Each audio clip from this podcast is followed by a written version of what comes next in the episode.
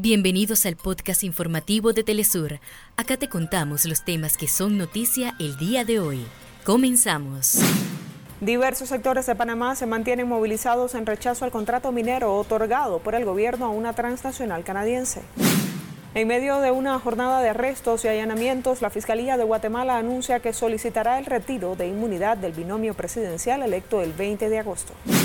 En Argentina rige la veda electoral, jornada en la que los ciudadanos entran en reflexión para elegir al nuevo presidente en el balotaje del domingo. Autoridades palestinas reportan decenas de civiles asesinados tras varios ataques israelíes contra zonas residenciales de la franja de Gaza.